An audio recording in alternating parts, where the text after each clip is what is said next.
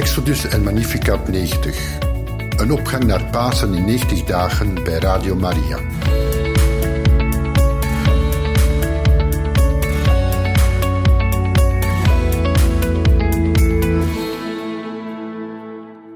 Beste luisteraars, van harte welkom in het programma Traject 90, een 90-daagse optocht naar Pasen. En we zijn aangekomen aan de 59ste dag van ons traject. We hebben nog een hele hoop dagen te gaan, maar stilaan komt het einde in zicht. We gaan opnieuw vandaag luisteren naar het deel Magnificat 90 voor de vrouwen en daarna Exodus 90 voor de mannen. Vergeet niet, alle afleveringen zijn te herbeluisteren op onze website radiomaria.be en dan heel specifiek voor de deelnemsters aan Magnificat 90 kan u ook alle hoofdstukken van het boek, die reeds zijn voorgelezen, ook herbeluisteren op, het, op onze website radiomaria.be bij het programma Traject 90. We wensen jullie nog heel veel succes met dit traject. Porque tengo miedo.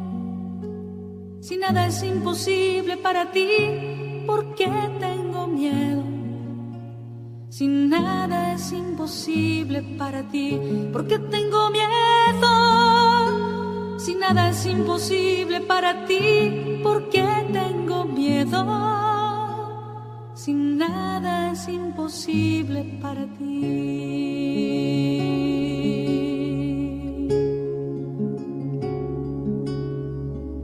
Porque tengo tristeza. Si nada es imposible para ti, porque tengo tristeza. Es imposible para ti, porque tengo tristeza. Si nada es imposible para ti, porque tengo tristeza. Si nada es imposible para ti, nada es imposible para ti, nada es imposible para ti.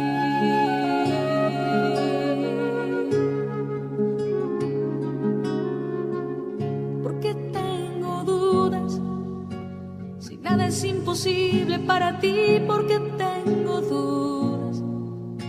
Si nada es imposible para ti, porque tengo dudas. Si nada es imposible para ti, porque tengo dudas. Si nada es imposible para ti.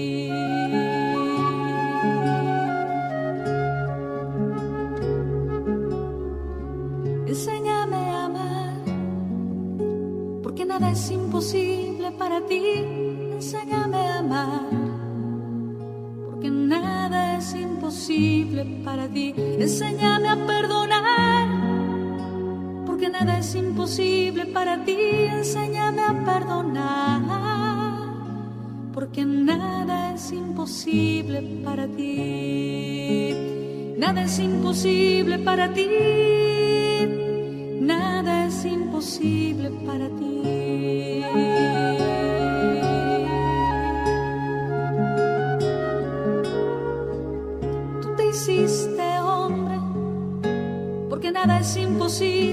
Ti. Tú te hiciste hombre, porque nada es imposible para ti.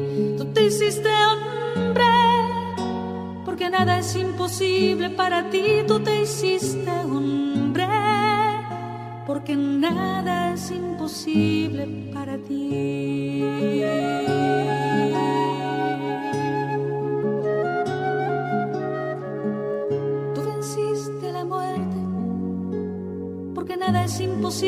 Para ti, tú venciste a la muerte porque nada es imposible para ti.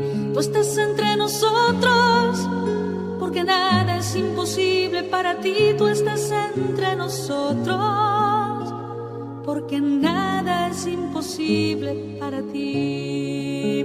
Nada es imposible para ti. Nada es imposible para ti, porque Si nada es imposible para ti, ¿por qué tengo miedo? Si nada es imposible para ti, nada es imposible para ti, nada es imposible para ti.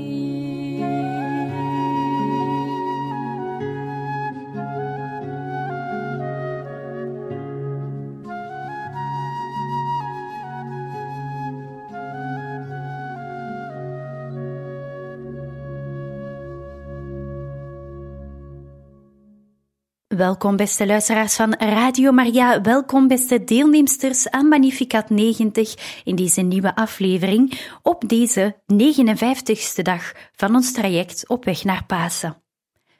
Laten we vandaag opnieuw samen het Magnificat bidden. In de naam van de Vader, de Zoon en de Heilige Geest. Amen. Hoog verheft nu mijn ziel de Heer. Verrukt is mijn geest om God, mijn Verlosser. Zijn keus viel op zijn eenvoudige dienstmaagd. Van nu af prijst ieder geslacht mij zalig. Wonderbaar is het wat hij mij deed. De machtige, groot is zijn naam. Warmhartig is hij tot in lengte van dagen voor ieder die hem erkent. Hij doet zich gelden met krachtige arm, vermetelen drijft hij uiteen. Machtigen haalt hij omlaag van hun troon eenvoudigen brengt hij tot aanzien. Behoeftigen schenkt hij overvloed, maar rijken gaan heen met ledige handen. Hij trekt zich zijn dienaar Israël aan, zijn milde erbarming indachtig. Zoals hij de vaderen heeft beloofd, voor Abraham en zijn geslacht voor altijd. Eer aan de Vader en de Zoon en de Heilige Geest zoals het was in het begin en nu en altijd en in de eeuwen der eeuwen. Amen.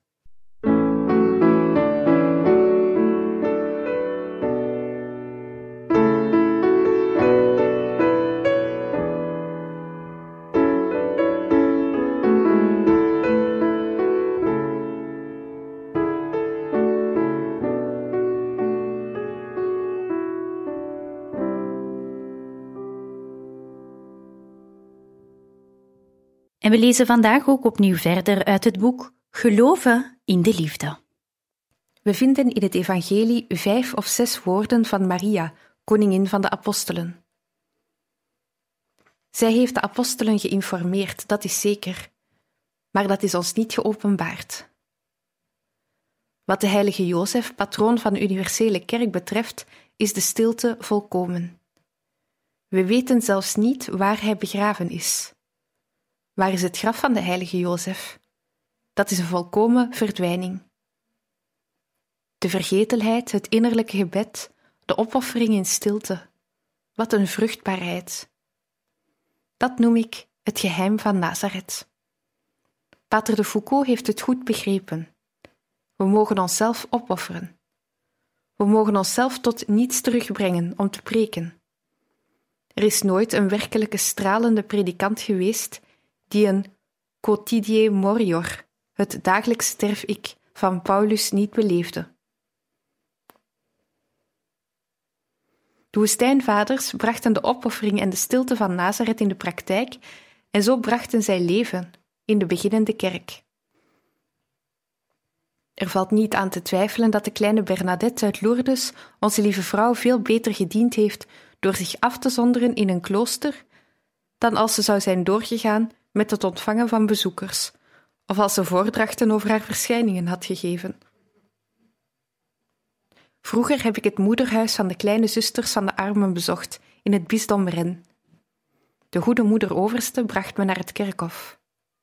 Daar was in het midden een prachtig graf met een mooi gebeeldhouwd stenen kruis.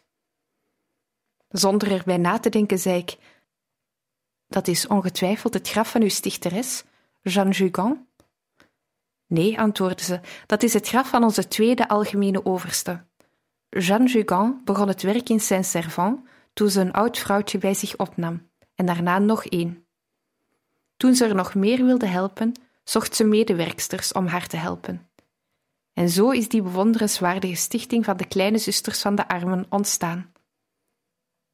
Gebeurtenissen die God toelaat zonder ze te willen, om de heiligen te beproeven, leidde tot de benoeming van een andere zuster tot algemeen overste. Jeanne Jugan nam haar baantje weer op om te gaan bedelen voor haar oudjes. Ze nam om zo te zeggen haar plaats in de rij weer in, volkomen onopvallend. Later is men pas te weten gekomen hoezeer zij daaronder geleden had, maar ze heeft nooit één klacht geuit. En ze stierf door de mensen vergeten.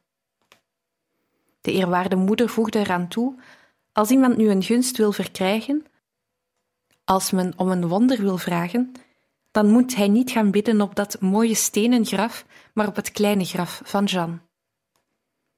Een klein graf dat daar lag, verloren te midden van de anderen, met zijn houten kruis in de grond geplant.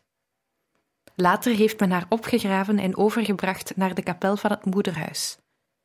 Maar toen ik er was, niet zo lang geleden, lag ze daar nog. Sinds 1879, het jaar van haar dood. Welnu, ik ben er zeker van dat Jeanne Jugan meer voor de stichting voor de kleine zusters van de armen heeft gedaan door het nederig aanvaarden van haar afdanking en haar terugtrekking, dan door enig ander werk dat ze had kunnen volbrengen. Zoals de graankorrel die in de aarde wordt begraven om vrucht te dragen. Hier bevinden we ons midden in de goddelijke werkelijkheid.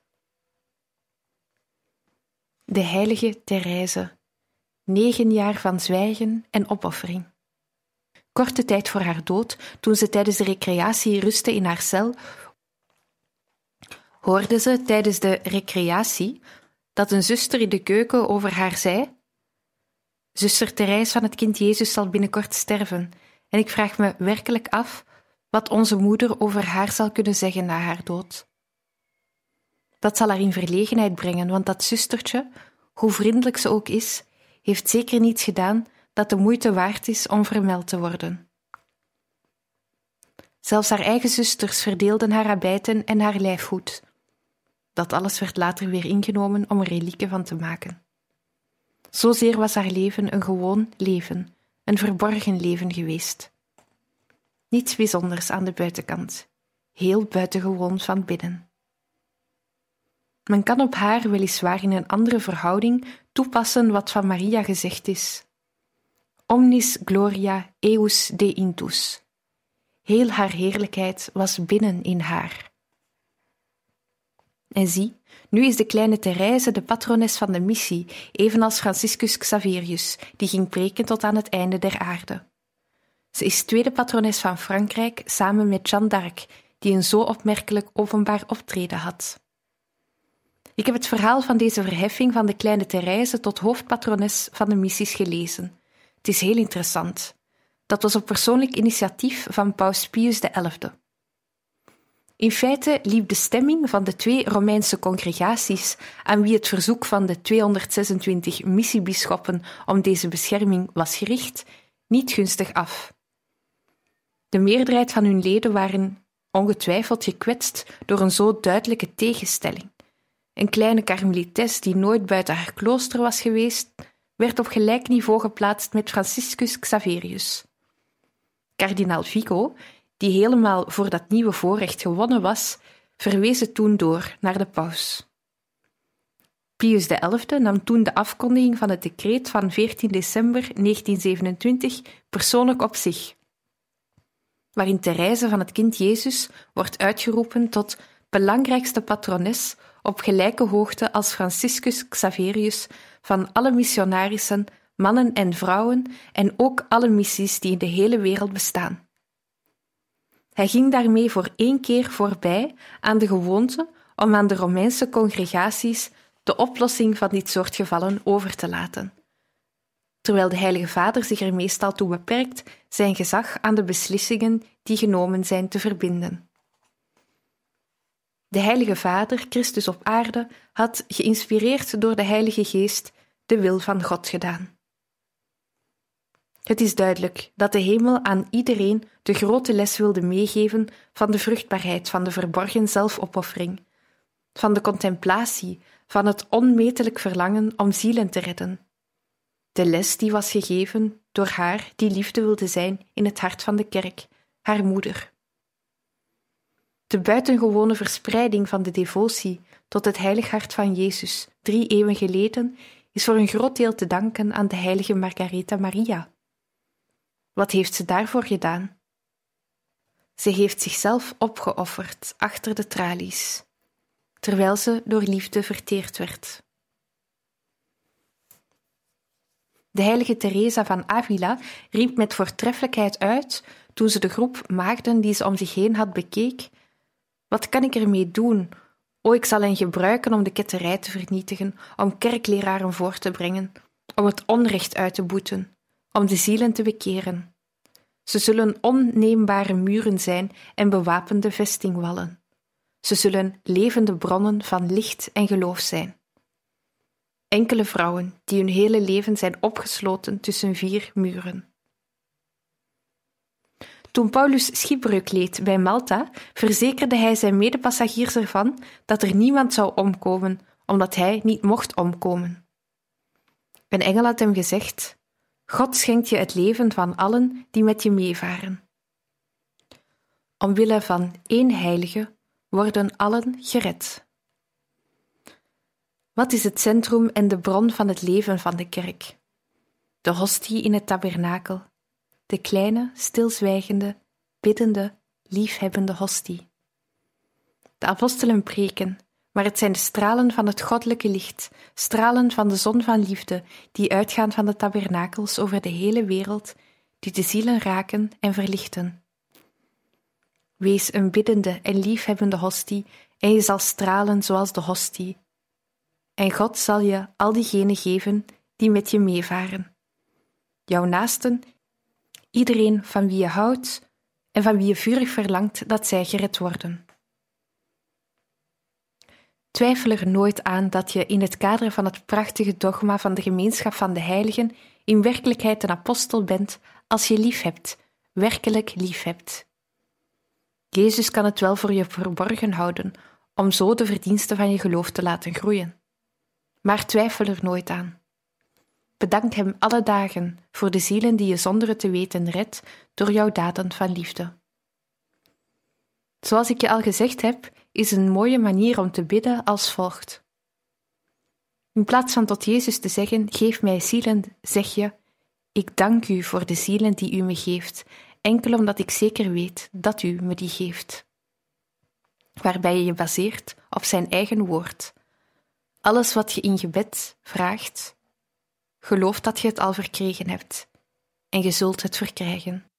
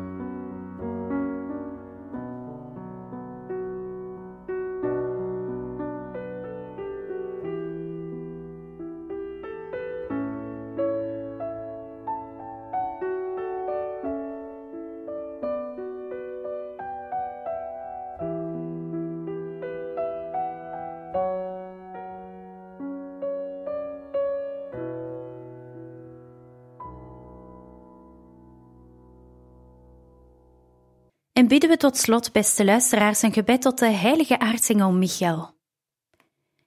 Heilige aartsengel Michael, verdedig ons in de strijd.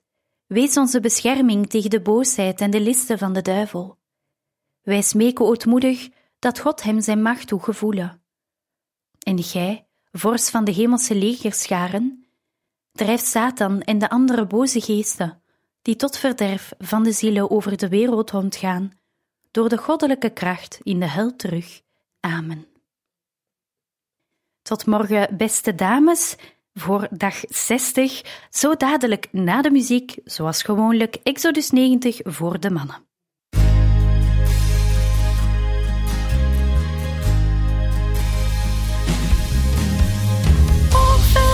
nu mijn ziel de Heer, verrukt is mijn geest om God. Oeh,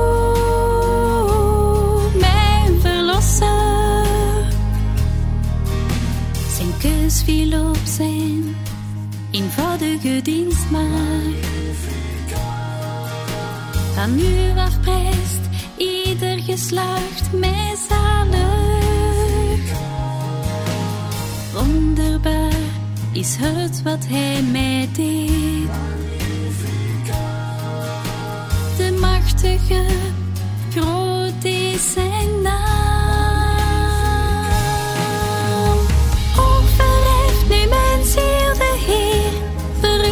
mijn geest God. Oeh, mijn verlosser. Barmhartig is hij tot in lengte van dagen. Voor ieder die hem erkent. Hij doet zich gelden met krachtige arm.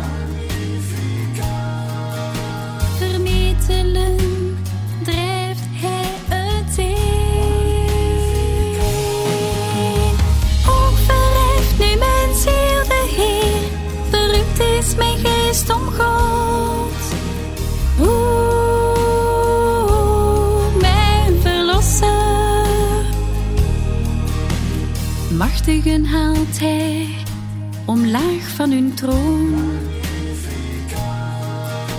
Eenvoudigen brengt hij tot aanzien. Behoeftigen schenkt hij overvloed. Maar rijken gaan heen met lege